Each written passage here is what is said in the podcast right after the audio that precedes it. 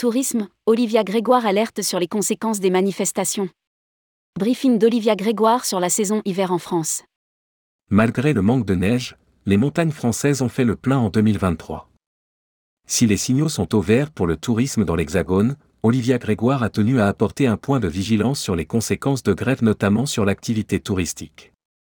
Autant pour le moment les pays émetteurs ne s'inquiètent pas, autant l'activité des commerçants est en chute libre dans de nombreuses villes. Si le phénomène se poursuit, alors l'impact serait très inquiétant. Rédigé par Romain Pommier le lundi 27 mars 2023.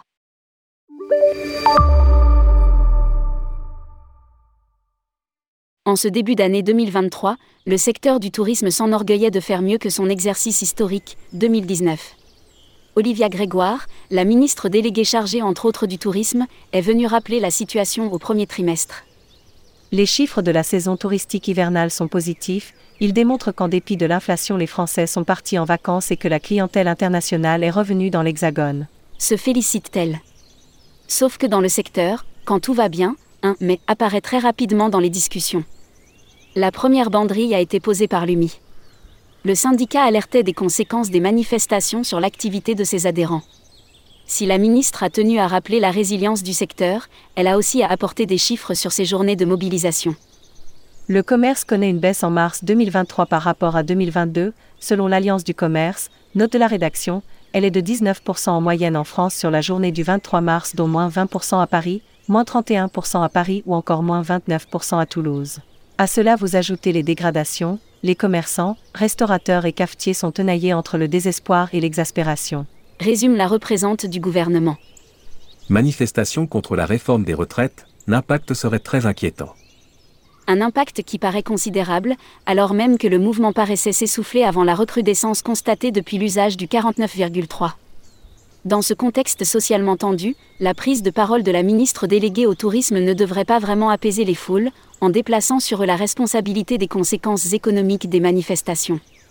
À lire, Grève 23 mars, journée noire dans les transports. Olivia Grégoire est venue aussi rappeler que le gouvernement soutenait la liberté de commerce.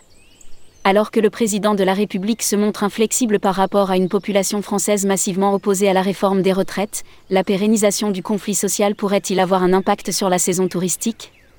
Je me dois d'être optimiste, mais je reste attentive et vigilante. J'espère que ces baisses ne se confirmeront pas en avril. Si jamais ces chiffres seront amenés à se répéter durant plusieurs semaines, alors l'impact serait très inquiétant. Souffle la ministre déléguée chargée des petites et moyennes entreprises, du commerce, de l'artisanat et du tourisme. Caroline Leboucher et Christian Mantet ont tenu à éteindre l'incendie. La France demeure très attractive vis-à-vis des clientèles étrangères. Pour l'heure, il y a seulement de l'intérêt, sur les manifestations, mais pas d'alerte. En ce qui concerne l'aérien, les carnets de commandes sont très bons pour la période de mars à fin mai 2023, avec une hausse de 17,2% par rapport à 2019. Explique la directrice générale d'Atout France. Une orientation haussière venant confirmer les différents sondages réalisés à travers l'Europe et le monde. Elle serait la destination numéro un des Européens, devant l'Italie et l'Espagne, selon le baromètre de l'European Travel Commission. Sur les marchés extra-européens, la France est la destination européenne préférée des Américains, Australiens, Japonais ou encore Chinois. Tourisme, les chiffres de 2023 sont encourageants, mais... La remontada est donc lancée, pour effacer les chiffres de 2019. L'année 2022 s'est symbolisée par un rebond plus rapide que prévu au niveau international, permettant à la France de faire partie des deux seules deux destinations européennes à avoir dépassé leur niveau de recettes touristiques internationales. Confie Caroline Leboucher une performance majuscule permettant même de réduire l'écart entre la France et l'Espagne, passant de 14 à 11 milliards d'euros. D'après les premières estimations d'Atout France, notre pays aurait accueilli entre 75 et 78 millions en 2022. Un chiffre en repli de moins 17 à moins 15% par rapport au niveau pré-Covid. Après avoir regardé dans le rétroviseur, Olivia Grégoire a abordé l'exercice en cours. Les chiffres de 2023 sont encourageants, puisque 27% des Français ont réalisé un séjour durant les vacances d'hiver, un peu plus qu'en 2019. Nous observons que quasiment 8 partants sur 10 privilégiaient la France. La fréquentation hôtelière est au bout fixe. Dévoile Olivia Grégoire. Le revenu par chambre disponible poursuit sa forte croissance en hausse de 17,5% en janvier et 12,6% en février, par rapport à 2019.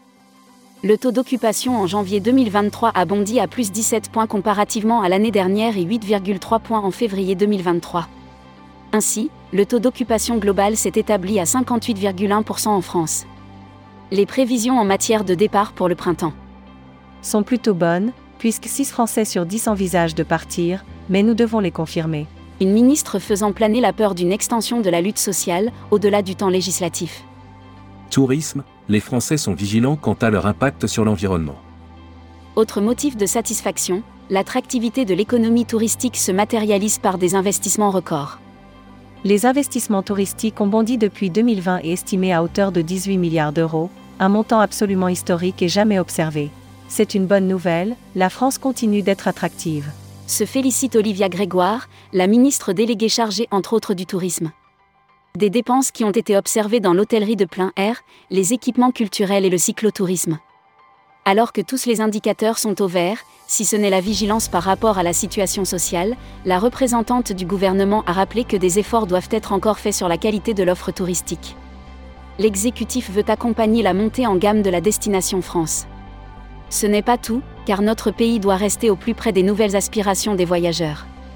D'après la dernière étude de l'UNAT, commandée par ADN Tourisme, les Français veulent donner de la valeur à leur séjour, des expériences et une reconnexion à la nature.